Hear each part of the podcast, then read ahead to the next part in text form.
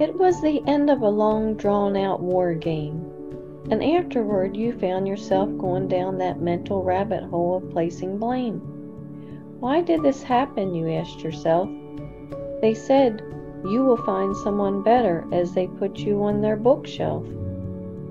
But did they really mean those words exactly? Or were they merely making a general statement that I should take abstractly?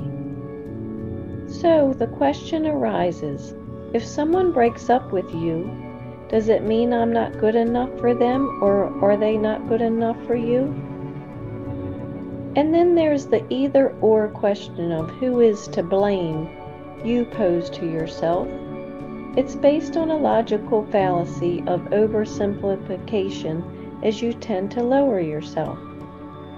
However, because nature sometimes hands us things in shades of gray, there is no clear answer to this dilemma entertained by your mind as you attempt to downplay.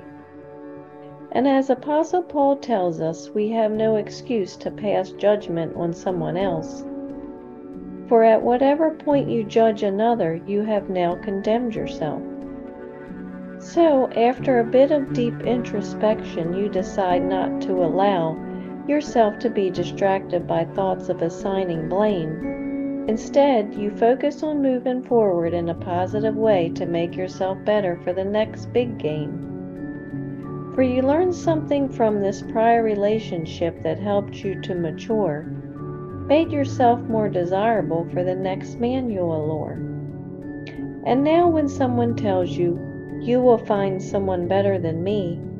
You smile and tell myself, someday someone else will find the better me.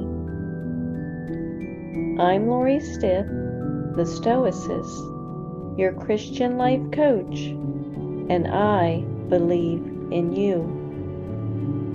If you like what you mentally now see, join my website to learn and think like me at stoicmatchmaker.com.